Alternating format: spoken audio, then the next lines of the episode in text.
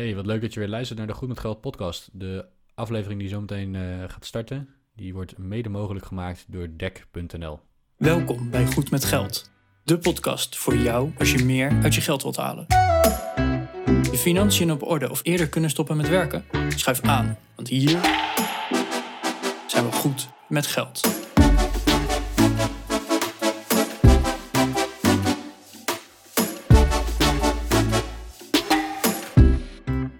Aflevering 117 van de Goed met Geld podcast. Ik ben Bas. En aan deze kant zit Arjan. En we hebben vandaag een gast in de studio, Bob Steeman van DEK. Welkom Bob. Ja, goedemorgen. Goedemorgen.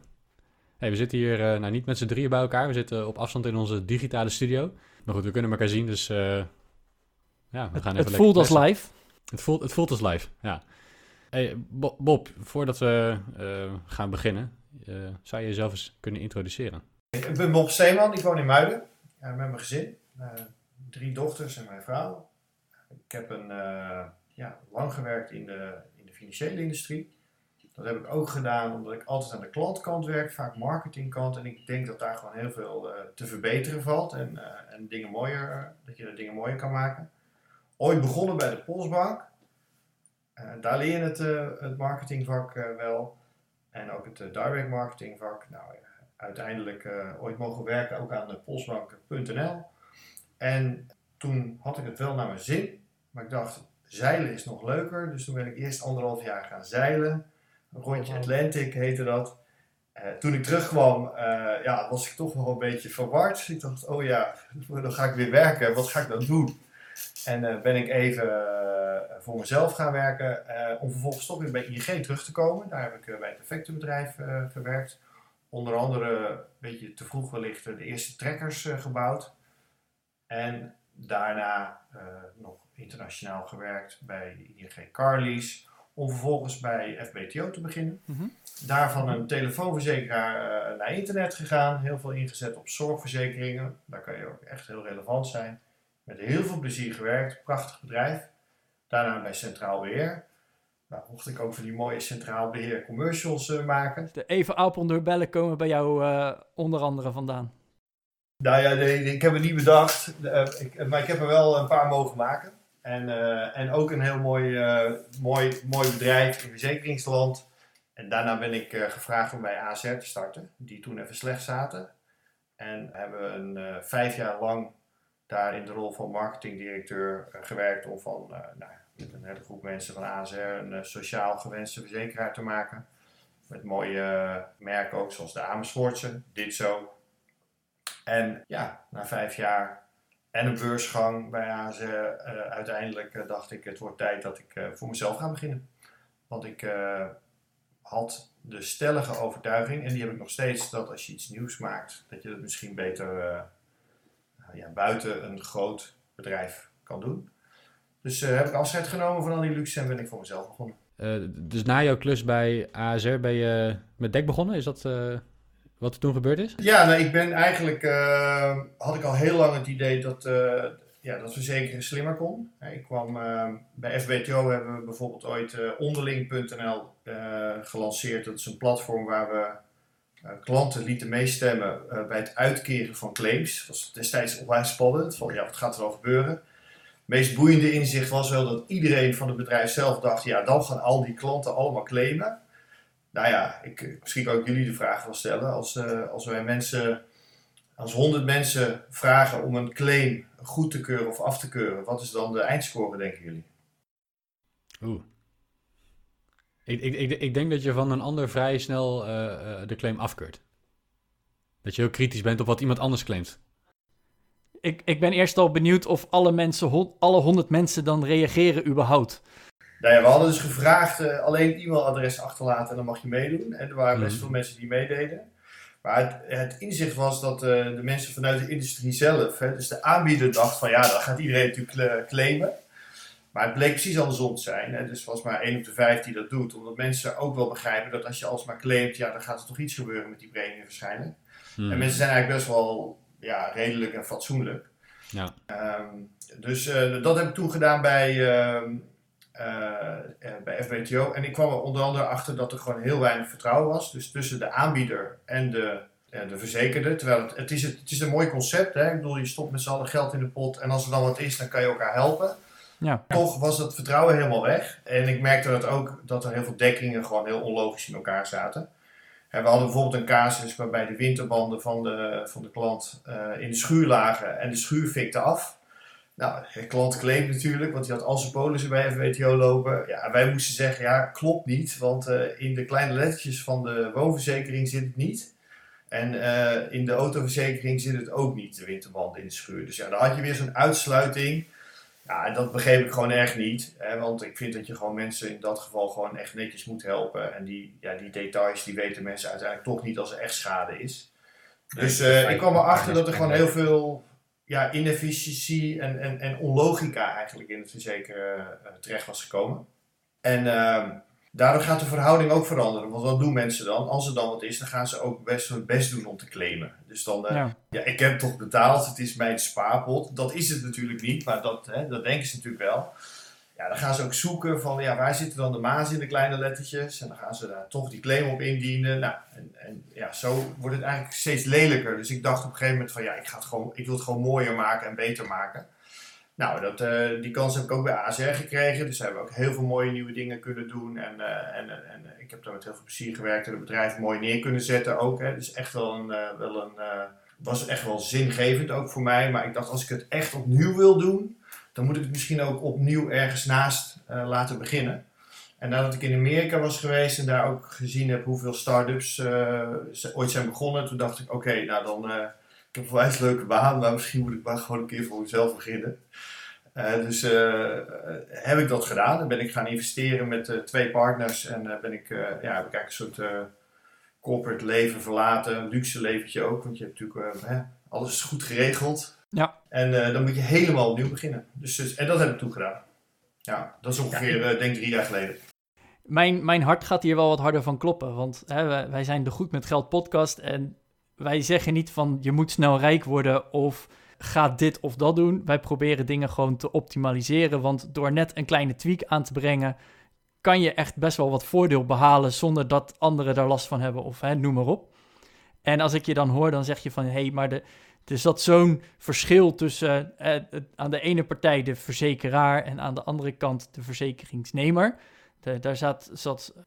Men vertrouwde elkaar eigenlijk niet zo meer. Er zaten gigantisch veel kleine lettertjes. Nou, ik zal eerlijk ook bekennen, de kleine lettertjes lees ik ook niet allemaal keurig netjes door. Want ja, dat zijn geloof ik 19 kantjes tegenwoordig in lettertype veel te klein. Dus ik word hier wel heel enthousiast van. En nou, je bent dus op dat moment DEK begonnen. Wat was de eerste filosofie of wat was de eerste gedachte dat je zegt van nou, dat onderdeel dat moest gewoon veranderen. Dat moest een unique selling point worden, wat een hele grote frustratie was, wat je overal eigenlijk tegenkwam. Nou, in 2009 heb ik het eerste A4'tje opgeschreven voor een nieuwe verzekering. En die heb ik laatst weer bekeken. Kijk, en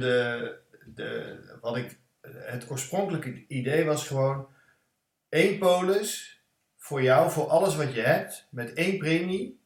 En als je wat hebt, dan staat die verzekeraar ook gewoon voor je klaar. Dus er zijn geen kleine lettertjes. Dus Arjan heeft een andere premie dan Bas. Want zijn gezinssamenstelling, of hij heeft misschien helemaal geen gezin, of hij zit in een andere fase van zijn leven.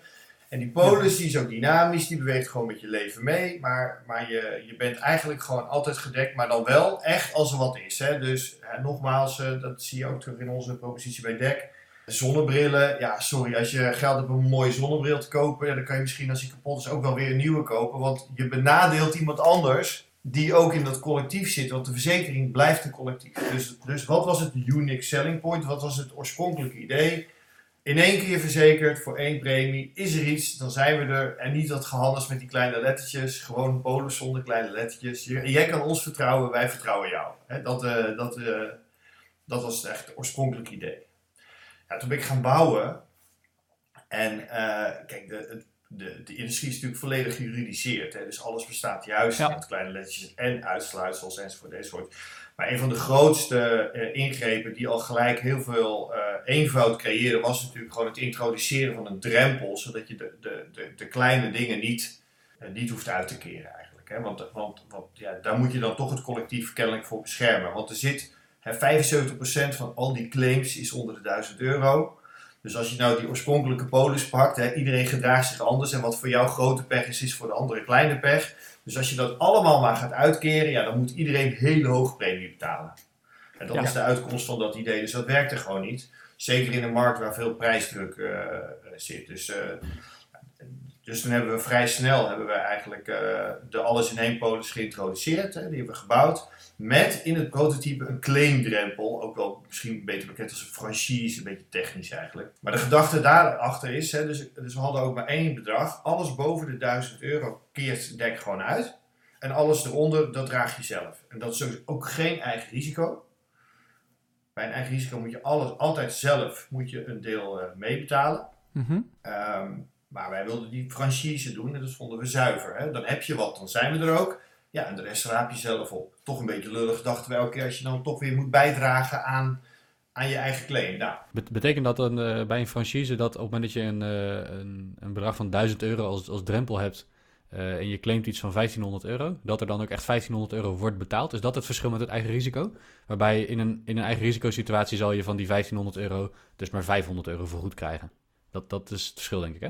Ja, dus het eigen risico wordt ervan afgetrokken, dat klopt. Precies, ja. Okay. Dan is het uiteindelijk bij ons nu wel zo dat wij het eigen risico over het hele geval doen. Hè? Dus niet per onderdeel van de verzekering, maar bij een eigen risico, ook bij een zorgverzekering, werkt dat zo.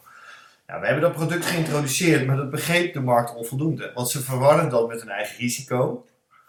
Hè, dat bekend van wat er nu is in de markt. Hè. Dus dat liepen gelijk tegen de eerste hiccup aan van het innoveren van deze industrie. Hè. Mensen zijn ook gewoon opgeleid en geconditioneerd met allerlei, dus kleine lettertjes en regeltjes. En ook met zorg wordt natuurlijk veel gebruik gemaakt van eigen risico. Dus ja, mensen dachten dus dat het 1000 euro eigen risico was. Dus dat schrikt best wel af. Eigenlijk dacht van, dat is best wel veel. Moet ik altijd dus. En dan kan je dat wel proberen uit te leggen. Maar ja, dan ben je alweer te lang bezig. Want wij hebben natuurlijk een online platform. En dan moeten mensen dat gewoon gelijk in één keer begrijpen. Dan kan je nog wel een filmpje maken. Maar mensen lezen bijna niet meer tegenwoordig. Het gaat allemaal maar snel. Dus ze moeten het gelijk begrijpen. Dus er was veel te veel hessel eigenlijk om dat te gaan uitleggen. En zo zijn we gegaan naar de volgende versie, zeg maar. Dus toen hebben we daarna het eigen risico ingebouwd en dan ook een lagere drempel, 557.000. Mensen willen toch iets kiezen hebben.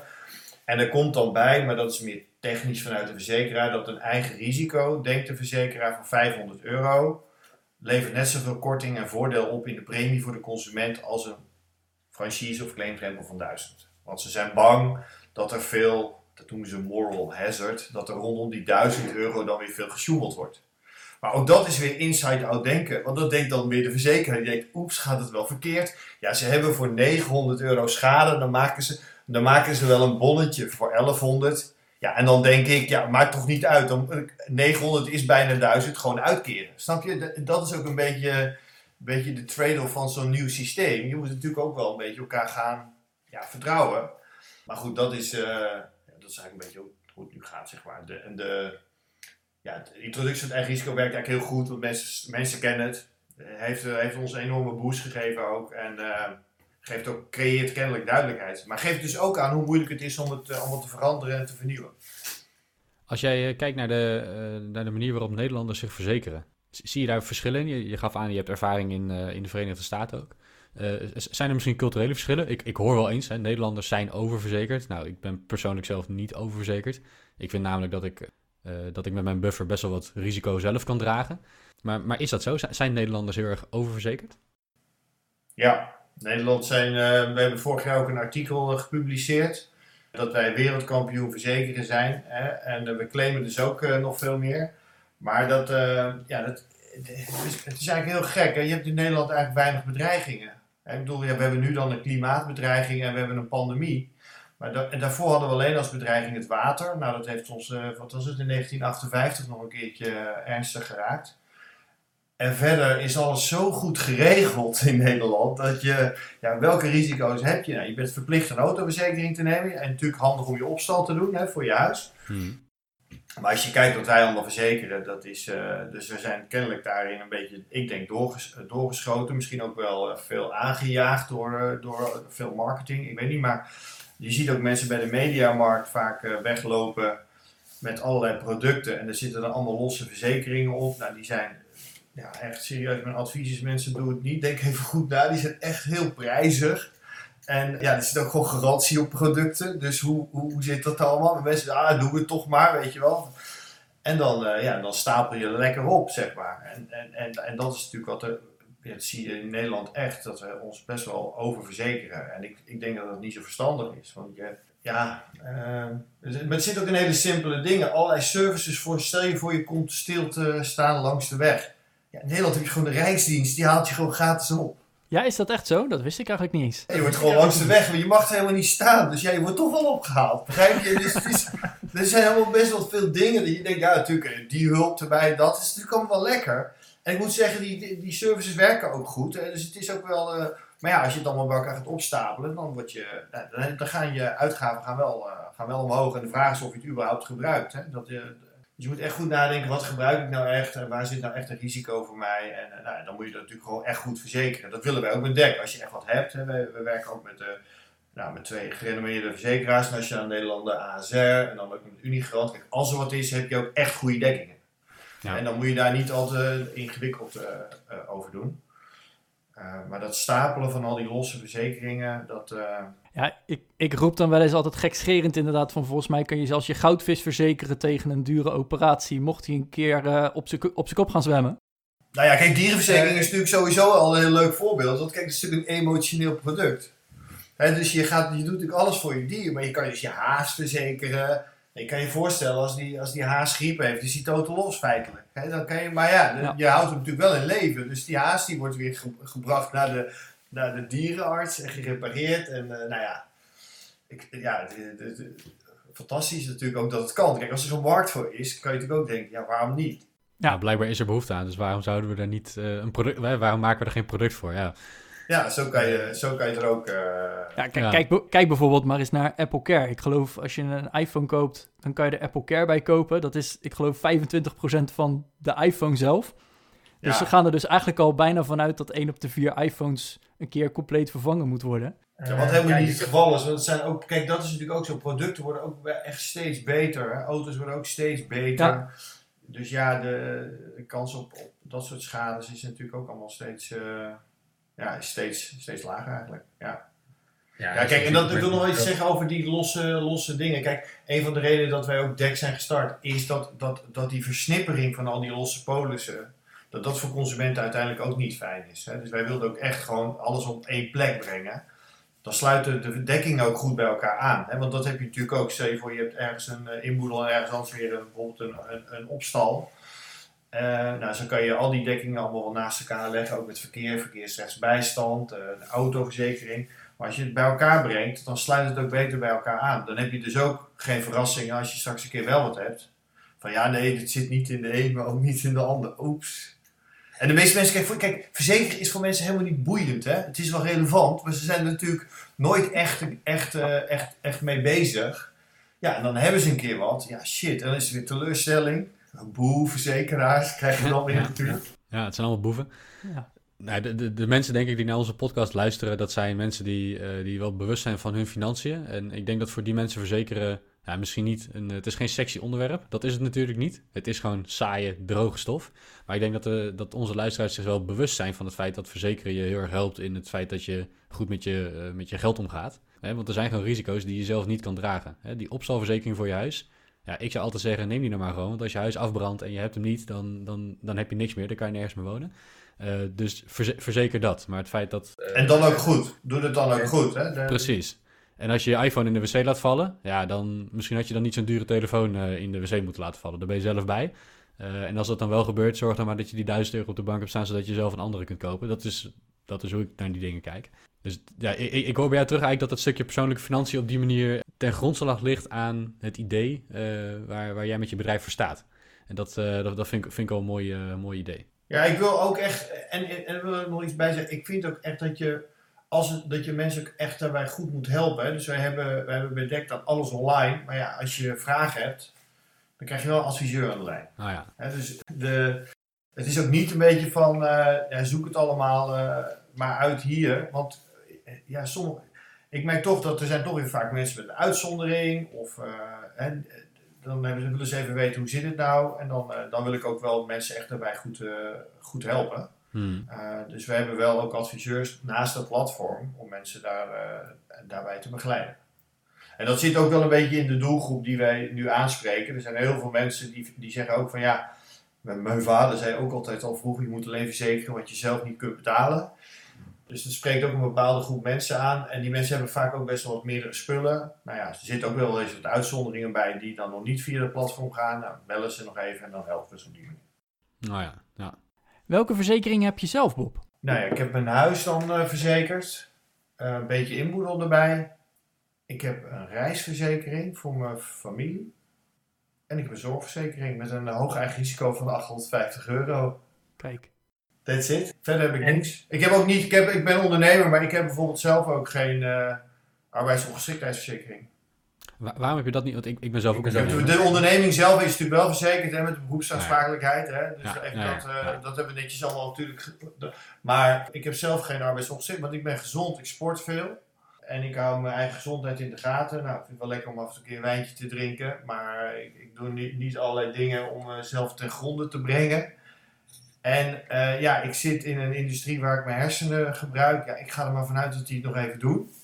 Mm. Dus waarom zou ik dan een arbeidsongeschiktheidsverzekering is zo, wat is het, 800? Tussen de 500, €800 soms per maand. Dat is echt wel prijzig. Ja, afhankelijk van het beroep dat je hebt onder andere. Ja, als dus je kan daar natuurlijk best wel in variëren. Maar ik vind het gewoon een hele prijzige verzekering. Ja, en als er wat is er geen gezondheid. Is gewoon, zorg is super geregeld in Nederland. Hè. Er is heel veel discussie over. Maar als je nou puntje bij paaltje, ja, is het natuurlijk allemaal top geregeld in Nederland.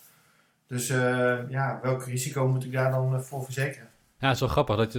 Ik ben zelf ook ondernemer. Ik zit zelf ook een beetje op die wiphap, zeg maar. Ik ben achter in de 20, gezond, ik sport veel. Ik werk met mijn hersenen en niet met mijn lijf. Hè. Dus stel dat ik mijn been een keer breek, dan kan ik nog steeds mijn werk doen. Dan ben ik niet arbeidsongeschikt.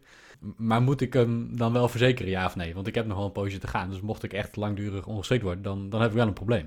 Dus ik zit zelf een beetje op die wip van, zal ik me wel of niet daartegen verzekeren? En ik vind het toch grappig dat dan mijn verzekeringsman zegt van, nou, dat doe ik zelf ook niet. Maar ik snap hem wel, want hij is inderdaad gewoon duur. Voor een paar €100 in de maand verzeker je een bepaald inkomen. Maar inderdaad, wel met allerlei drempels en mitsen en maren en exits voor de verzekeraar. Als adviseur zal je toch zeggen van ja, nee, doe maar wel. Want dan heb je het in ieder geval maar wel weer geregeld, weet je wel. Maar ja. Je bent ook je geld kwijt, toch? Uiteindelijk, kijk, ik kijk daar heel commercieel naar. Dan denk ik van, alle verzekeraars maken winst of hebben ook van winstoogmerk. Dus blijkbaar wordt er verdiend aan de verzekering. En op het geheel kan het dus niet uit als verzekerde zijnde. Het is alleen lullig op het moment dat jij die verzekerde bent die het wel even nodig heeft en zich niet goed heeft verzekerd. Het zijn hier tegenwoordig ook allemaal broodfondsinitiatieven en zo. Voor vind ik ook hele interessante modellen hoor. Dat je dan met elkaar kijkt wanneer je dan wel of niet uitkeert. Hè? Dus... Dan heb ik ook nog op de plank liggen dat je bijvoorbeeld een verzekering maakt en dat je gewoon zegt, joh, listen, alles is in principe gewoon gedekt. Maar als ze twijfelen, dan vragen we het aan de crowd. En dan mag de crowd beslissen. Hè? En dan maar kijken wat er gebeurt. Nee, dus ik heb niet zoveel verzekerd eigenlijk. Nou ja, tenminste wat nodig is. En de auto die we hebben, dat is, die zit in een leaseconstructie. Dus, die is via de leaseconstructie dan ook meteen verzekerd waarschijnlijk. Ja, precies. Ja. Dus zo, ja. Ik zit dat te denken, ik heb verder niet... nou ja, het is ook niet zo, maar goed.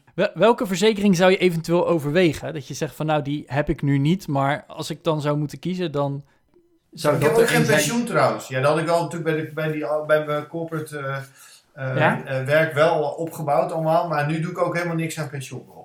Ook geen eigen beleggingsrekening met jawel, ik kijk natuurlijk wel van, kan ik nog, wat kan ik slim doen met geld? En zeker in deze tijd, het is natuurlijk bizar wat voor rendementen je kan maken tegenwoordig met crypto's of al die techbedrijven die maar doorsprinten.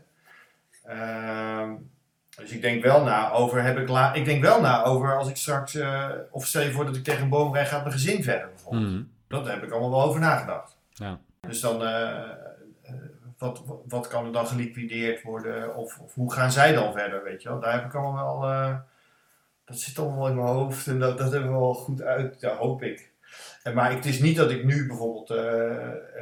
ik ben nu ook heel veel aan het investeren ook in DEK. Dus ja, ik kan, dat is een beetje waar nu het heen gaat. En dan kan ik ook niet allerlei andere dingen doen. En een pensioen zoals het nu is georganiseerd, ja, ik vind het best wel... Ik denk dat we daar best wel een interessant vraagstuk hebben. Ik bedoel, gaan wij even rendement maken? Ja, het kan wel, want het is natuurlijk hoog risico. Nou, rentes die doen niks. Het is niet transparant wat die fondsen allemaal aan het doen zijn. Vandaag ook weer in de krant een artikel over, zag ik.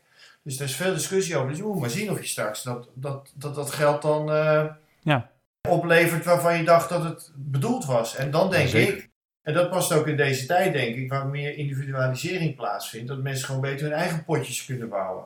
Ja, dat zie je tegenwoordig steeds meer. Hè? Ik heb bij mijn vorige werkgevers zo'n beschikbare premiepensioenregeling gehad. Dus dan krijg je eigenlijk gewoon een beleggingsrekening die op jouw naam staat, waar dan met bruto geld in belegd wordt. En uiteindelijk kan je daar een uitkering van aankopen. En sinds ik voor mezelf ben begonnen, heb ik zelf ook een beleggingsrekening, zo'n box 1 rekening, waar ik mijn jaarruimte jaarlijks in beleg. Ja, dat is natuurlijk ook gewoon een rekening die van mij is, waar ik uiteindelijk een pensioen mee kan aankopen. En wat die pensioenfondsen allemaal niet transparant zitten te doen, dat interesseert mij dus niet meer. Want ik ben daar niet meer van afhankelijk.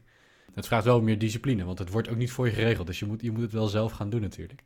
Ja, maar je zegt wel iets moois, hè? Kijk, afhankelijkheid. Hè? Ik denk dat wel een heel interessant ding is. Hè? Dat je wil niet te veel afhankelijk zijn van allerlei grote instituten waarvan je toch niet weet waar het naartoe gaat of hoe dat zich ontwikkelt. Dus wil je misschien meer dingen bij jezelf in de buurt organiseren of voor jezelf, dan kan je dat ook beter beïnvloeden. Maar dat vraagt gelijk wel weer dat je misschien een beetje beter, je moet een beetje wakker blijven, denk ik. Want anders dan... Ja, en dat hoorde ik dus eigenlijk ook terug in jouw antwoord van wat heb je nou verzekerd of wat zou je willen verzekeren. Je hebt er wel al over nagedacht en op het moment dat er dus wat gebeurt, heb je het zelf wel al geregeld. En daar heb je dus die verzekering ook niet meer voor nodig. Hè, want...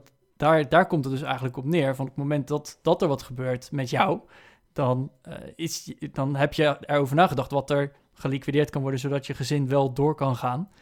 Dus is die verzekering ook niet meer nodig. Nou, niet voor dat soort dingen, nee. Want op een gegeven moment lijkt het wel alsof alles in een soort collectief stelsel of in een verzekering gestopt moet worden. En dat is niet handig, terwijl voor je woning is het heel slim. Want kijk, vergis je niet, de verzekeraars in Nederland hebben echt heel veel dingen heel goed geregeld al, hè.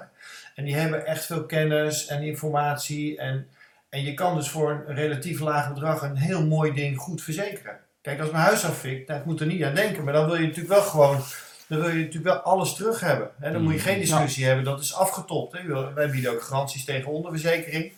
Ja, en als je dan kijkt wat je daar aan premie voor betaalt, dan denk je, nou, dat vind ik wel heel schappelijk eigenlijk. Hè? Ja, en zeker als je daar dan weer een eigen risico nog op zet.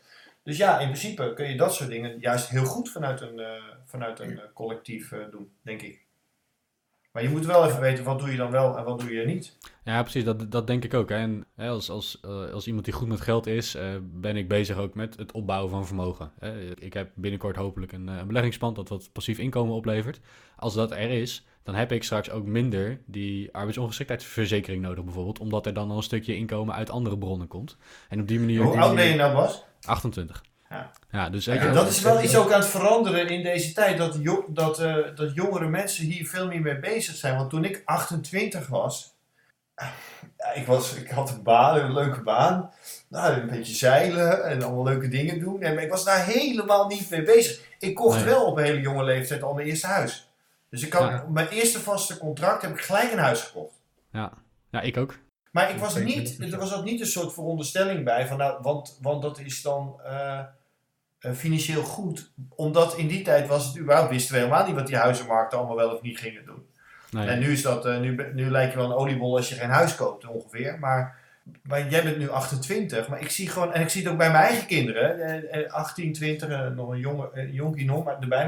Maar die oudste twee zijn al helemaal die zijn er allemaal over aan het nadenken en ermee bezig. Dus dat is denk ik ook wel een trend. En ook dat zit ook een beetje in jullie podcast. Dat steeds meer mensen er bewust mee bezig gaan. Maar ook op een jonge leeftijd. Dat zegt ook wat over... Ja, misschien is het wel ook vertrouwen in het bestaande of zo. Ik weet niet, dat je denkt van ik ga het wel zelf doen. Ik weet niet waar het vandaan komt eigenlijk. Maar er is wel een behoefte. Ja, dat weet ik ook niet zo goed. En ik denk dat het deels wordt aangejaagd misschien inderdaad door het gebrek aan transparantie. Wat gebeurt er in de pensioenen? De pensioenleeftijd is heel veel nieuws geweest. En wij als millennial generatie zeggen van ja, wij moeten nog 30, 35 jaar voordat we überhaupt in die leeftijdscategorie komen. Tegen die tijd zal er wel niks meer zijn. Als we nu vast beginnen, dan kunnen we het goed regelen met relatief lage maandbedragen. En deels denk ik ook een versplintering van de maatschappij. Hè? Dat je toch veel meer individualistisch zelf dingen moet gaan regelen. Nou, verzekeringen is natuurlijk een collectief waarin je met elkaar ervoor zorgt dat je kosten kan dragen als er een ongeluk is. Maar verder zie ik best wel veel versplintering. Arbeidsvoorwaarden worden versoepeld. Je krijgt misschien wat meer salaris, maar de secundaire voorwaarden die worden uitgekleed. Regel het zelf maar. Bij mijn vorige werkgever had ik een soort keuzebudget. Maar mensen zijn ook minder loyaal daardoor, denk ik. Hè? Mensen hoppen ook meer van baan naar... Ja, absoluut. Ja. En op een gegeven moment dacht ik van, nou weet je, wat ik nu bij 2 consultiebureaus heb gedaan, dat kan ik zelf ook doen. Dus dan ga ik het voor mezelf doen. Ja. En feitelijk doe ik hetzelfde werk, maar nu bepaal ik zelf wat ik doe, welke klus ik pak, voor welke tarieven enzovoorts. En dat zie ik om me heen ook bij leeftijdsgenoten die in loondienst zijn, dat ze veel individualistischer naar hun financiën kijken dan hoe de generatie voor ons dat heeft gedaan. Ja, alles wordt individualistischer, dus ook financiën. Ja. Dus dan ga je zelf dingen meer regelen. En bruggetje weer terug naar de verzekeringen. Ja, op het moment dat er straks vermogen is en passief inkomen, dan heb je minder verzekeringen nodig. Sowieso het eigen risico op mijn zorgverzekering, die staat, net als bij jou wat je net zei, maximaal. Waarom? Die 800 of 900 euro, die kan je zelf wel betalen. Ja, en zeker bij jongen, als je jong en gezond bent ook, weet je. Waarom zou je dat allemaal al hebben? Je gebruikt het toch niet? Precies. Nee, je gebruikt het toch niet. Dus dat is er één. De arbeidsongeschiktheidsverzekering. Nou, hoe verder je komt in het goed met geld zijn of in de reis en financiële onafhankelijkheid, hoe minder je die nodig hebt. Of een lager bedrag dat je kunt verzekeren. Mijn vriendin en ik hebben een overlijdensrisicoverzekering op elkaar. Zodat, mocht er wat gebeuren, dan kan de ander in het huis blijven wonen. Nou, dat is straks ook niet meer nodig. Op het moment dat je een stuk op het huis hebt afgelost, dan is dat al veel minder belangrijk. Dan kan je die ook de deur uitgooien. Dus wat wij mensen op de podcast altijd proberen mee te geven, is dat je kijkt naar, dat je heel bewust bent van het hele financiële plaatje. Niet alleen wat verdien ik, wat geef ik uit, maar ook alles wat erbij komt kijken. Dus het stukje verzekeren, het stukje vermogen dat je hebt. Ja, ik denk ook, Bas, dat het ook belangrijk is, wat voor type mensen ben je? Want niet iedereen vindt het fijn om met financiën bezig te zijn. Hè? Geld kan heel veel stress veroorzaken.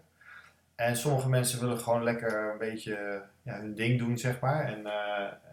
En bewegen er ook een beetje voor weg. Dat is niet slim. Hè? Je moet het echt wel eventjes goed onder de loep nemen. Maar je merkt het. Ik denk wel dat je ook een beetje rust moet hebben. En je moet weten, oké, dat staat goed. Hè? Maar ik kan me voorstellen dat veel mensen die nu... bijvoorbeeld in crypto zitten, dan zitten ze de hele dag op hun mobiel te kijken wat het ding doet. Nou, ik weet niet, ook al gaat het omhoog, ik denk niet dat je er een gelukkige mens van wordt. Je wordt er ook niet een leuke mens van, denk ik. Dus je moet dingen ook een beetje laten. Maar jullie, als ik naar jullie kijk, jullie hebben het al helemaal, helemaal goed doordacht. Voor jullie is het geen enkel probleem. Jullie vinden het wel. Het heeft ook. Vroeger was je dan een beetje. Het leven. Vroeger was je soms misschien een beetje krenterig. Nu ben je slim. Snap je? Het heeft iets slims om dat gewoon zo goed te regelen. Ja, en ik denk, als je dingen gewoon goed regelt en het op de rit zet, dan hoef je er ook niet... Ik kijk ook niet dagelijks of zelfs niet wekelijks naar mijn banksaldo of naar mijn beleggingsrekening of naar mijn hypotheek. Want ik weet dat het goed geregeld is en het is grotendeels geautomatiseerd. 1 keer per maand, dan doe je de overboekingen en dan staat het er. En dan hoef je er ook niet meer elke keer mee bezig te zijn. Dat geeft veel rust in je hoofd. Heb jij dat, Arjan? Heb je nou nog een beetje... Nou, ik word heel gelukkig als je zegt van, nou, vroeger was je krenterig, tegenwoordig ben je gewoon slim. Dat je er eigenlijk op die manier dan ook naar kijkt. Van natuurlijk, wij leven misschien wat zuiniger dan generatiegenoten. Of dan mensen die 20 jaar geleden leefden in onze leeftijd. Maar daardoor zijn we wel op een andere manier zeker van onze zaak. Of kijken we er slimmer naar misschien wel. Het is ook niet zuinig, denk ik. Je speelt geld vrij waar je dan weer mooie dingen mee kan doen. Die kan je dan weer besteden. Ja, maar ik vind dat die Nederlanders wel weer wat meer mogen besteden. Allemaal. Al dat spaargeld, maar ook die rekeningen. Wat heb je daar dan aan? Dat begrijp ik dan weer niet zo goed. Snap je? Dus het is wel goed om te besteden, maar als je het ergens anders vrij speelt. Nou ja, dat is weer terug. Hè? De verspilling eruit halen en meer geld aan leuke dingen gaan uitgeven. En minder geld aan allerlei verspilling. Ja. Dat is denk ik wel een hele goeie. Waar ik dan wel heel benieuwd naar ben, want jij hebt best wel wat jaren al inderdaad meegedraaid met de verzekeringswereld. Wat heb je nou aan veranderingen daarin voorbij zien komen in pak een beetje de laatste 20 jaar... en ook in de laatste jaren dat jij DEK bent begonnen? Heb jij al daar een verandering teweeggebracht of zie je daar een verandering die gaat ontstaan? Nou, Er zit vooral... Ik ben betrokken geweest in ieder geval in de grote corporate omgeving bij een soort mentale verandering. Dat vond ik ook heel leuk om te doen. Ja. Dus, in mijn functie, dan ben je marketingdirecteur, dan krijg je een mooie auto en al dat soort dingen. En toen ik bij a.s.r. kwam, ging het bijvoorbeeld niet zo goed. En dan is het best wel ingewikkeld. Ik ben bijvoorbeeld een Prius gaan leasen. Ik dacht, maak even een statement, kijken wat er gebeurt. En dat is ook maar een statement. Maar zo van, we moeten wel met z'n allen even een tandje minder. En wij moeten even wat nederiger worden. En even weer verbinden met de maatschappij. En we kwamen uit de tijd met woekerpolissen en rijkdom. En het ging allemaal maar goed. Nou, de staat nam het over in de financiële crisis. Hè, onder van ABN AMRO deal ook. Nou, prima. Nou, wat gaan we dan nu doen? Toen hebben we ook... een soort nuchter zwart-wit logo geïntroduceerd. We hebben die campagne gedaan waarbij we het shirt afgingen van Feyenoord. Dus met a.s.r. Blijdorp kwam er op het shirt. Daar was zo'n olifantje geïntroduceerd. En toen zijn we Blijdorp gaan helpen. En mijn punt was, het was allemaal bedoeld om te laten zien dat de verzekeraar ook een helper kan zijn. Snap je? Een nuttige speler. Ik vind ook dat een bank en een verzekering... Het is ook onderdeel van de maatschappij. En het was een beetje de verkeerde kant op gegaan. Hè? Bonussen en nog meer. En rijkdom. En consumenten voelden zich ook niet meer gehoord. Dus die verandering moest zijn dat de aanbieder wat... Ja, even een stapje terug. Ook niet van die grote gebouwen en zo allemaal. En verbinden even. Maar ik vind ook dat de consumenten ook daarin een stap naar boven moeten zetten. Namelijk, hallo, ik ga niet alles claimen. Tuurlijk, logisch, dat los ik zelf wel even op. Want het is natuurlijk ook wel flauw dat als het dan verkeerd gaat, dat dan de consument ook... Maar die consument werd ook zo opgevoed. Hè? Dus bij Centraal Beheer, heel cool, was echt heel leuk om daar te werken. Hadden natuurlijk even Apeldoorn bellen, commercials. Maar dan had je ook een commercial dat een kindje op de muur tekende. Met Wasco of zo, heel leuk commercial. Ja, maakt niet uit joh, oristdekking. Ja, dus daar kan je die mensen toch niet kwalijk nemen... Dat die kindjes die hebben dan zitten tekenen en zeggen ze... Ja, mag ik even vangen? Ja, dan moet je ook uitkeren. Want dat was ook wat er aan die kant gebeurde. En dan was het een jaar later premie omhoog. Ja. Ja, dus wat zijn we dan aan het doen? Dus de mentale verandering in de industrie, bij de markt, bij de doelgroep... maar ook bij de aanbieder, hè, dat is echt wel aan het veranderen. En ik denk dat, ik ben wel heel trots op wat a.s.r., dat ik daar mocht bijdragen... En hoe zij er nu voor staan, hè? Ook al dat geld beleggen, niet in palmolie en al die flauwekul, maar als een van de eerste minder rendement maken. Maar wel gewoon voor een betere wereld, een soort rentmeester eigenlijk. Hè? Ja. Dus ik denk dat dat een grote verandering is die nu gaande is in de industrie. Dat is een mentale verandering. Ja, qua technologie is het natuurlijk ongelooflijk wat je kan doen. Wij hadden natuurlijk DEK nooit kunnen maken 10 jaar geleden, want dat was natuurlijk veel te duur met software en... koppelingen bouwen en wij bouwen nu natuurlijk met een heel klein team een platform met technologie die voorradig is, waarbij we zelf natuurlijk ook dingen maken, maar dat had niet gekund. En dan denk ik dat wat ik ook echt zie gebeuren, zijn al die slimme apparaatjes voor consumenten in huizen of auto's en zo. Nou, dat gaat natuurlijk mega impact hebben. Ik bedoel, als je goede beveiliging doet en je hebt een rookmelder en noem maar op. Ik denk dat het ook effect moet hebben op je premie. Ik denk ook dat dat ook weer effecten heeft voor consumenten om ook weer slimmer om te gaan met hun geld. Dus technologie is natuurlijk en alle data, hè, vergis je niet, verzekeraars hebben echt veel data. En daar kun je veel mooie dingen mee doen. Ja, maar het is aan de andere kant ook heel pittig om de industrie te veranderen, omdat het is allemaal stapje voor stapje. Het gaat allemaal best wel... Maar misschien is mijn eigen ongeduld, maar het gaat best wel langzaam. Hè? Die technologieën, die zie je bij sommige verzekeraars bijvoorbeeld gebruikt worden... dat ze een kastje in je auto plaatsen en als je dan heel braaf rijdt... en niet te hard gaat en niet met 100 km per uur door de bocht heen... dan krijg je een korting op je premies. En dat zijn zaken die je bij DEK op een gegeven moment zou willen gaan introduceren? Dat als je kan aantonen dat je braaf leeft... dat je dan een lagere premie krijgt of iets dergelijks? Nou ja, ik denk dat iets gaat worden wat overal straks in zit. En dus wat ik vertelde over het slimme huis, hè, dat je daar gewoon dingen doet. Het is natuurlijk nu ook al zo dat je, als je een bepaald alarm niet in je auto hebt, kan je hem ook al niet verzekeren. Nou, straks is het misschien wel, als jij niet accepteert dat we je gedrag niet meten, ja prima, maar dan verzekeren we je niet. Dus, maar daarvoor volgen wij de verzekeraars, omdat we zijn nu wij maken gebruik natuurlijk van risicodragers.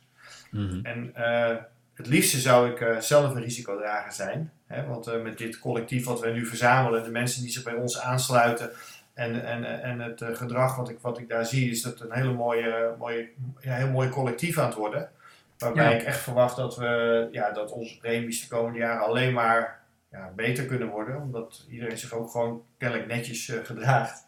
Maar wij kunnen, als het in auto's komt, dat soort dingen, dan sluiten wij gewoon aan. Ik vind het ook alleen maar logisch. Ik vind het ook niet zo En als mensen wel enorm willen scheuren, dan doen ze dat ook. Maar dan is het denk ik of een hogere premie of een...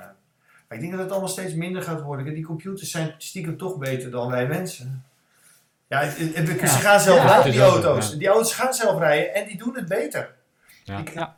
Ik heb zelf een Tesla 3 die dan corrigeert als er een stuurfout wordt gemaakt. Ja, nou, dat is toch prachtig eigenlijk.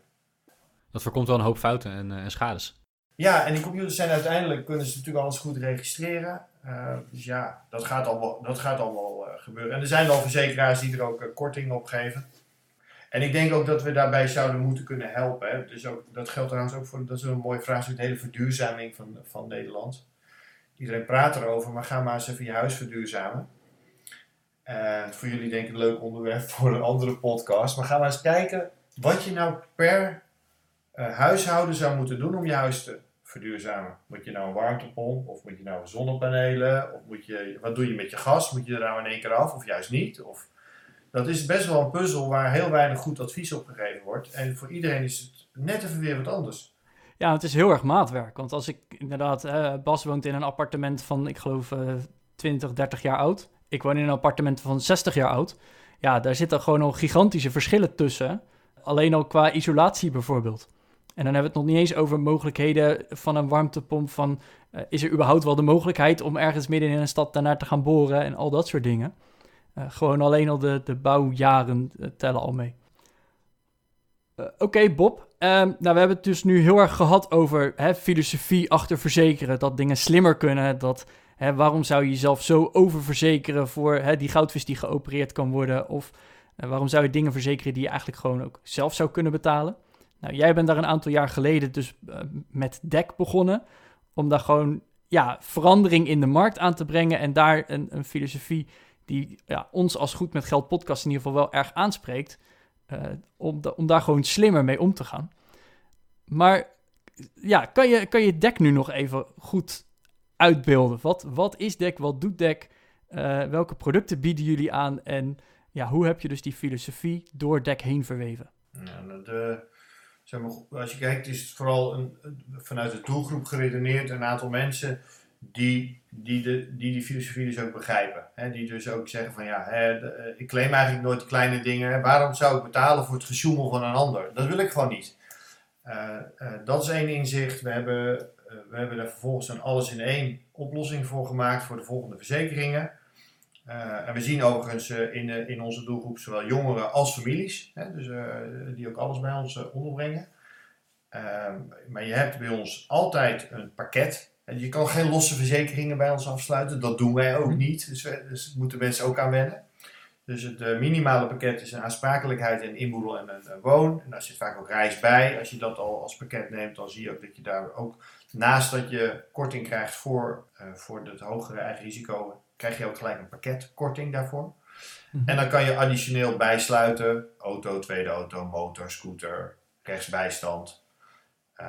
en als mensen nog specialties hebben, of denk bijvoorbeeld aan een caravan of een boot of dat soort dingen, een oldtimer, dan kunnen ze met ons contact opnemen. Maar het online stuk is gewoon de basisdingen die je zou kunnen verzekeren als Nederlandse consument. Ja, dat is het pakket. En je kan dus bij ons geen losse autoverzekering afsluiten. En je kan ook geen inboedeltje afsluiten, dat doen we niet. En we hebben dus heel veel klanten die eigenlijk gewoon alles bij ons onderbrengen in één keer. En wij regelen ook gelijk de overstap. Hè? Dus mensen, het blijft toch gedoe, hè? De meeste mensen weten niet eens waar ze verzekerd zijn of waar die polissen zaten of bij wie zit ik eigenlijk, weet je wel.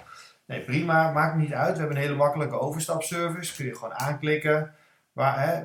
Natuurlijk moet je even uitzoeken waar je zit, maar wij regelen dan de rest en zorgen dat de overstap gladjes verloopt. Dat je ook geen dubbele premie betaalt bij zo'n overstap. He, dus als je bijvoorbeeld in april plant wordt, nou laten we soms ook even een maandje later ingaan bij ons. Als het maar goed verloopt, daar hebben we geen haast bij dat we de overstap netjes kunnen regelen. En dan krijg je ook een Mijn DEK-omgeving. Dus dat zie je ook op onze website. Je ziet zo'n wereldje. Dus gevisualiseerd is het polisblad, is een soort wereldje.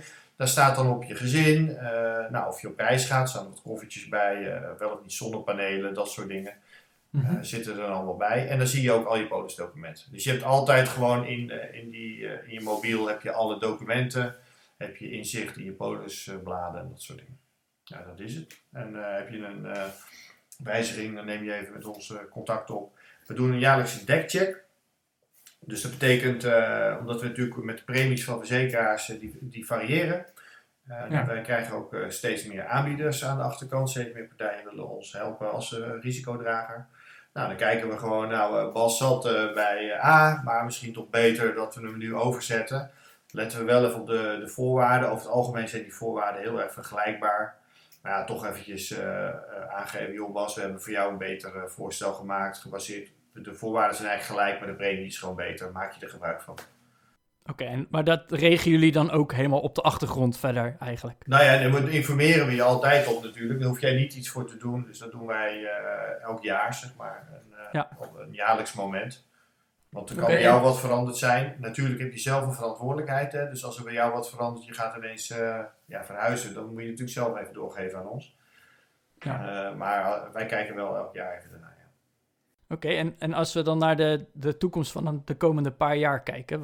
Welke ontwikkelingen zie jij gebeuren waar DEK misschien wel heen gaat? Of wat ze misschien wel gaan stoppen? Denk bijvoorbeeld aan een zorgverzekering. Of hoe kan het nog slimmer? Ja, de zorgverzekering is ook een wens van onze klanten die dat vaak vragen. Van dan heb ik dat nog toch weer ergens anders. Nou, dat heeft ook te maken met hoeveel kan je als scale-up bedrijf, zeg maar, wat kan je allemaal tegelijk aan. Dus er zijn ook wensen om, we bieden ook auto zakelijk aan, maar dat kan nog niet online. Er zijn allerlei wensen op korte termijn. Ik wil heel graag zorgverzekeringen gaan aanbieden, maar dat zit dan wel weer in die lijst met prioritering. En wij blijven voorlopig denk ik wel focussen op de consumentenmarkt, maar we zien ook dat er vrij veel ZZP'ers en ondernemers op ons afkomen. Het zijn allemaal gewoon ook particulieren. Nou, dat we kijken van kunnen we niet een klein deel van dat zakelijke stuk, wat toch relatief eenvoudig is, hè, want zakelijk is een heel complex en heel divers wereld. Er zijn ook mensen die dan zeggen van kan ik ook niet even mijn loodsen bij je onderbrengen? En voor je het weet krijgen we een diversiteit aan risico's. Ja, dat zou ik wel graag willen verzekeren allemaal, maar dat het dan ook eenvoudig is. En die wereld daarachter is nog zo ontzettend complex dat het te veel maatwerk per geval wordt. Dus het zou mooi zijn als we dat kunnen automatiseren en dan zo breiden we gewoon steeds verder uit. En dus aan het begin van de podcast hadden we het over de grens van €1.000. Dat is dus nu ook niet meer, maar er wordt gesproken over een eigen risico. Van 500, 750 of €1.000. Ja, dan kan je zelf kiezen. En dat geldt over het hele pakket. Dat had ik nog niet toegelicht bij de propositie. Maar je kiest dus voor dat eigen risico. Het is wel grappig dat de mensen kiezen. Dus dat er zit een normale verdeling tussen. Dus het is niet dat heel veel mensen 500 of 1000 kiezen. In onze doelgroep is dat dus gelijk verdeeld. Mm-hmm. Dat risico, dat geldt dan ook voor je hele pakket. Hè? Dus je hebt niet voor de een dat eigen risico, dat geldt gewoon voor alles. En we kijken ook wel van, is er nog een markt voor misschien wel €2.000 eigen risico? Die lijkt er wel te zijn. Dus misschien dat we dat ook nog gaan doen. Ja, en waarom dan die €500? Is dat echt dan alleen, er wordt minder uitbetaald? Of zit er nog een filosofie misschien wel achter, dat het nog slimmer kan? Nou ja, met het hoge eigen risico hebben we eigenlijk 3 dingen die er meer verspilling uithaalt. 1 is de mensen die er bewust voor kiezen, die zitten gewoon anders in de wedstrijd. He, dus ik denk dat een heel groot voordeel is. De tweede is natuurlijk dat je schadelast aanzienlijk beter is, want je hoeft gewoon een deel niet uit te keren. Maar er gebeurt nog iets anders, we krijgen gewoon veel minder claims. En het verwerken van een claim is ook weer duur. Dus de kostprijs van een claim, die zit ook bij ons pas boven die drempel. En omdat 75% van alle claims onder de €1.000 is, hebben we gewoon veel minder claims. En dus minder werk. Ja, minder mensen, minder processen, minder controles. Ja, want het wordt allemaal weer nagekeken. Het komt natuurlijk op een afdeling terecht. Die afdeling gaat het weer verwerken. Dan moet het nog een keer terug soms. Ja, moeten we het wel doen of niet doen? Ja, oké. Nou, dan moet er misschien een schade-expert naartoe. Hè? Nou, dan gaat er een schade-expert voor een claim van €400 gaat naar iemand toe rijden. Nou, dat hebben we dus niet. Dat halen we eruit. Dat is niet nodig. Ja. En dat geven we dan terug in een scherpe premie. Ja, en ik heb hier wel eens een artikel ook nog eens over gewijd, ook over DEK. Minder fraude, want die zonnebril waar je toevallig op bent gaan zitten, of die iPhone die toevallig een week voor de release van de nieuwe iPhone in het toilet valt, die vang je daar ook nog voor een groot deel mee af, lijkt me zo. Ja, dat klopt. 90% van de fraude in de particuliere markt zit ook onder de €1.000. Ja, kun je nagaan. En dat gaat niet even om een paar tientjes, maar dat gaat echt om vele miljoenen. Op jaarbasis alleen al. Dus je hoeft ze niet te onderzoeken, want ze zijn er niet. Je hoeft ze ook niet te betalen, want ze zijn er niet. Dus ja, ik denk dat daar gewoon ook nog een mooie, slimme zet is gemaakt. En ik heb hem even ingevuld om te kijken van oké, zou het voor mij voordeliger zijn? Op een aantal verzekeringen is die voordeliger, behalve als ik inderdaad een rechtsbijstandverzekering toevoeg. Ja. Dus het verschilt heel erg. Nou, dat is de vaste lasten dus heel erg van oké, kijk dus ook gewoon eens, hè, vergelijk. Ja, en bij je auto is het denk ik ook wel goed om voor de luisteraars dat goed opletten wanneer je nou een auto helemaal all-risk verzekert. Hè? Je ziet toch veel mensen, ook best wel oude auto's, toch nog allemaal voor de zekerheid. Laten we all-risk doen. Ja, dat is soms is een WA is daar ook voldoende. Ja. Natuurlijk, hè, als je een mooie nieuwe auto of een paar jaar oud, hè, logisch. Maar dat kan ook behoorlijk schelen, zeg maar. Maar als die eenmaal 15 jaar oud is, is het misschien niet meer... Ja, zou ik zeggen. vanaf 4 of 5 jaar misschien al wel. Dat scheelt echt behoorlijk. Hey, maar deze propositie is natuurlijk te vinden op dek.nl en in de show notes van onze aflevering op www.goedmetgeldpodcast.nl/117. Daar zullen we ook een linkje opnemen naar de website van DEK, zodat je voor jezelf kunt kijken, is het een interessante overstap voor mij. Er staan ook veel reviews van klanten.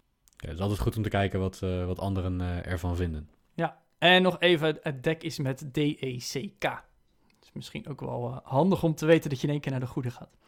Nou Bob, tot zover inderdaad het interview. We willen je alvast bedanken. Maar voordat we deze podcast af gaan sluiten, hebben we natuurlijk nog de 5 vragen voor je. Die we aan elke gast eigenlijk stellen. Dus om daar gewoon maar mee te beginnen. Bob, wat is jouw grootste financiële blunder? Ja, ik heb een zeilboot gekocht en die heb ik heel lang bij me gehouden, 15 jaar lang. Nou, dat is een romantische aankoop, zullen we maar zeggen. Ja, een emotionele aankoop. Geen economische aankoop. Het heeft me echt geweldige avonturen opgeleverd, dus ik zou het zo weer doen. Maar financieel gezien is dat wel een van de meest onverstandige dingen die je kan doen. Want je bent gewoon, het groeit ook niet. Hè? Dus het wordt alleen maar minder waard. Er moet elk jaar een bak geld in. Ik zeil er op zee, hè? En veel, ook reizen op zee en zo. Dus dan moet het ook goed zijn. Dus dat was eigenlijk, financieel gezien, gewoon een fiasco. Maar qua leven, hè, dat is denk ik wel belangrijk. En daar gaat het uiteindelijk om. Was dat gewoon een van de mooiste dingen die ik ooit gedaan heb. Ja, cool. Gaaf, hè? Wat is er nu mogelijk op verzekeringsgebied dat 5 of 10 jaar geleden onmogelijk was? Ja, ik zijn net al even bij stilgestaan. Ik denk dat ik 10 jaar geleden nooit DEK had kunnen maken. Dat gewoon software wordt gewoon steeds transparanter en is gewoon allemaal voorradig. Technologie is voorradig, dus dat. En je kan ook veel meer toch automatiseren bijvoorbeeld. Dus ook fraudedetectie of als mensen verkeerde informatie geven, kunnen we dat allemaal geautomatiseerd weer terug. Al dat soort dingen. Die ontwikkeling gaat gewoon ontzettend snel. Ja, dat was gewoon een aantal jaar. En vergis je niet, ondertussen zijn de mensen ook nog weer meer naar online gegaan. Hè? Dat vergeten we een beetje. Het is nu allemaal normaal. En COVID versnelt, maar... Nou ja, niet zo heel lang geleden ontstonden de eerste direct writers die ook online gingen verzekeringen gingen aanbieden. Dus dat is ook nog een keertje heel snel gegaan. Ja, en als we dan even in de toekomst gaan kijken, waar denk je dat DEK of waar denk je dat verzekeringsland over 5 jaar staat? Welke ontwikkelingen gaan er komen? Ja, ik denk zelf dat de ontwikkeling van al die slimme slimme apparaatjes in bezit van mensen, dat een grote rol gaat spelen. En dat gaat dus ook, ja, dat is, ik denk dat premies alleen maar omlaag kunnen gaan als je dat slim preventief gaat doen ook. Dus ik denk dat dat een heel groot ding gaat worden. Dan denk ik wel dat er nog een soort van discussie plaatsvindt over wat gebeurt er allemaal met die klantgegevens. Hè? Dat wordt nog wel even een ding, maar dat zal wel opgelost worden door een algemene discussie. Ja, ik zelf geloof heel erg in de gezondheidspolis. En dat klinkt ook al 10 keer beter dan een ziektekostenverzekering. Hè? Dus een gezondheidspolis, een zorgverzekering met een positieve stimulus. Hè? Dus dat je... of het dan, het is een beetje raar dat je het dan alweer met Fitbits kan je dat dan meten en dat soort dingen. Maar als jij je gezond gedraagt, dan denk ik dat je daarvoor beloond dient te worden. En als we met z'n allen belonen in plaats van straffen, dan denk ik ook dat het hele zorgsysteem in Nederland en dus ook de ziektekosten, ja, die kunnen gewoon, daar kunnen we gewoon veel mooiere dingen mee doen. Dus de waarde die we vrijspelen kunnen we dan weer investeren in... Nou ja, onderzoek naar allerlei ziektes, maar, of lagere premies. Ja. Maar nu is het natuurlijk toch een beetje straffen. Het is een beetje gebaseerd op als je niet...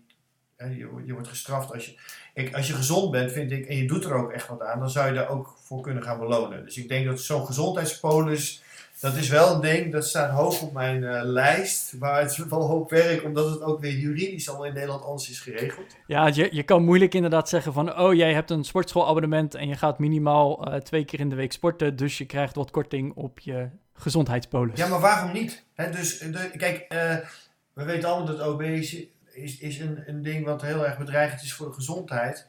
Maar mensen kunnen er ook wat aan doen. Hè? Dus je krijgt natuurlijk toch zo'n gekke discussie. Ik betaal mee aan. Hè? Dus dat is al een beetje... Dat ligt ook al gevoelig, zeg maar. Maar ik vind dat het de ontwikkeling, de positieve ontwikkeling, niet in de weg moet zitten. Als jij gewoon 2 keer in de week... Het gaat niet... Het is een beetje flauw te zeggen, jij bent gezonder dan Bas. Mm-hmm, dat zou niet fair zijn.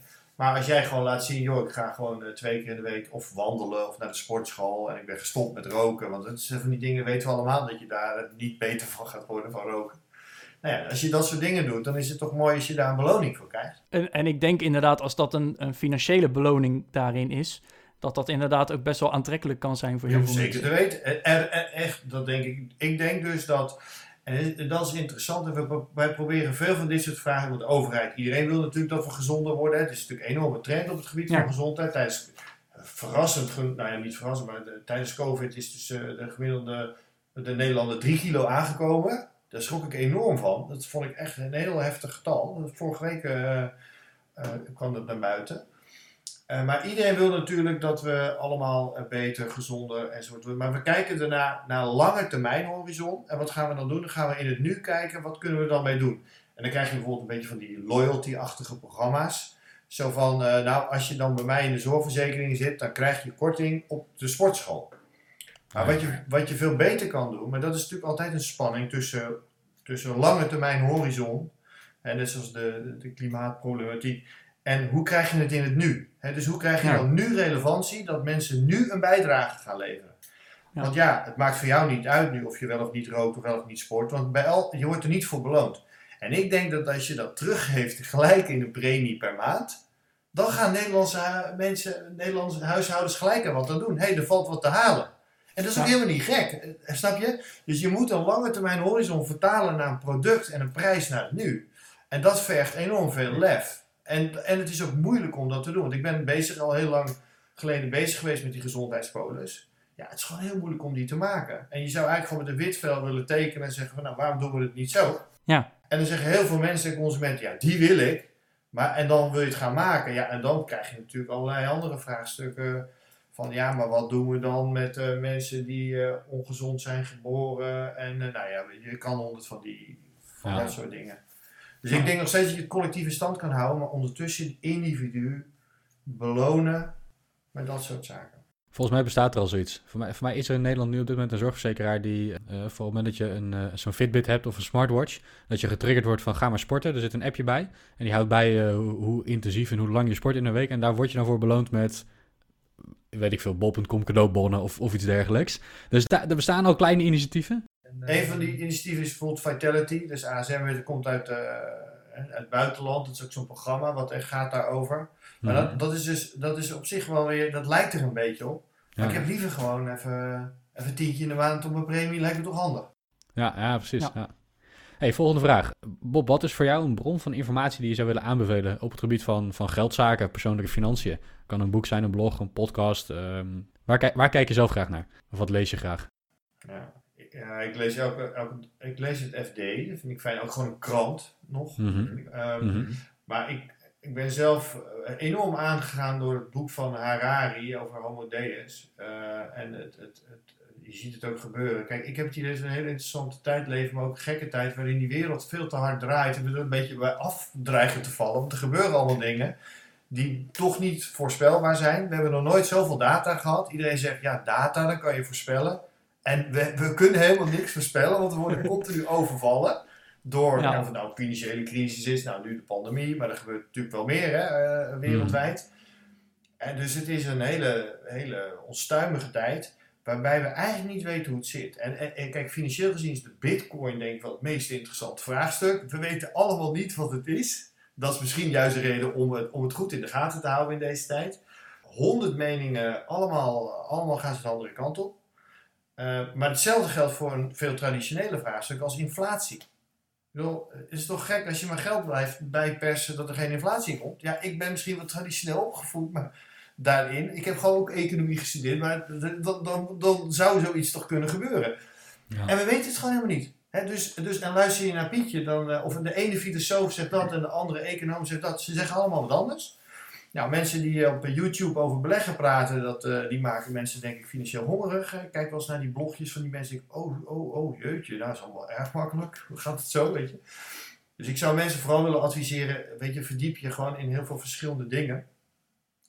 Of het dan een podcast is, of een filmpje op YouTube, of een krant of een boek. En maak dan een gewogen besluit en denk even goed naar hoe je zelf in het leven staat. Kijk, als jij gewoon geen sores wil en je vindt geldzaken niet heel erg boeiend, stop het dan gewoon in een simpele trekker bij wijze van spreken. En ga dan niet handelen op de beurs, want dan word je onrustig. En dan gaat het in je leven zitten wat je misschien helemaal niet wil. Vind je dat juist wel gaaf? Ja, dan moet je dat ook gaan doen, begrijp je? Maar het is... Dus er zijn veel bronnen, maar ik zou vooral,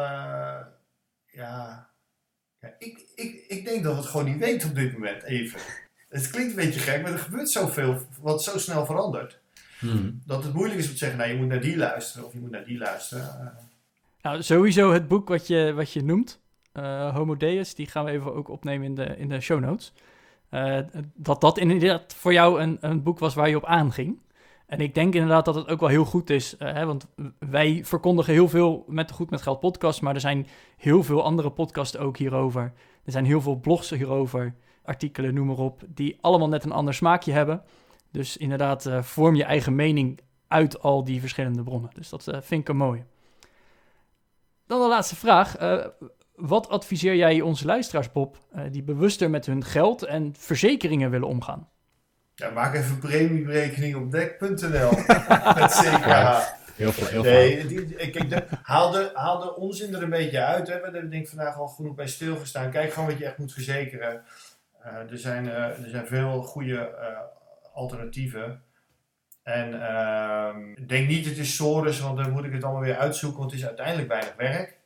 En zoals ik al zei, wij helpen ook mensen erbij hè, om het van A naar B te krijgen. Dus dat is het niet. Kijk gewoon even goed wat je echt nodig hebt. En ik geloof heilig in die drempel en dat eigen risico. Want ik zie dat ook in de resultaten. Dat gaat uiteindelijk mensen ook gewoon blijer maken, denk ik. Ook bijvoorbeeld voor je zorgverzekering. Daar kan je vrij snel voordeel aan hebben. En regel het dan 1 keer. En dan hoef je er ook niet te veel meer naar om te kijken, denk ik. Dat zou ook vervelend zijn dat je dat dan weer elk jaar moet doen. Want ik begrijp donders goed dat het niet een heel... het is niet heel sexy, zeg maar. Ja. Nee, als je dat gewoon eens in de 2-3 jaar doet, dan moet het eigenlijk ook wel meer dan voldoende zijn. Ja. Wij bieden dat dus aan. Wij zeggen dus gewoon, joh, als je bij ons bent, houden wij dat voor je in de gaten. Dus dat is... Kan je nagaan. Dankjewel voor je tijd, Bob, voor de goede informatie. Ik vond het een leuk gesprek. Ik denk ook dat het voor de luisteraar interessant is om ja, om eens van een insider te horen wat er in de verzekeringswereld gebeurt, wat voor voorspelling daar is. En ja, er zaten goede tips bij, denk ik, hoe we daarmee om kunnen gaan als consument zijnde. Ja, dus heel erg bedankt. Ja, nou jullie ook. Vond het leuk om te doen. En zo geestig in zo'n virtuele studio eigenlijk. Ja, mooi hè? Ja, en beste luisteraar, vond je deze aflevering leuk? Dan kan je hem natuurlijk liken en volg ons vooral op alle verschillende kanalen.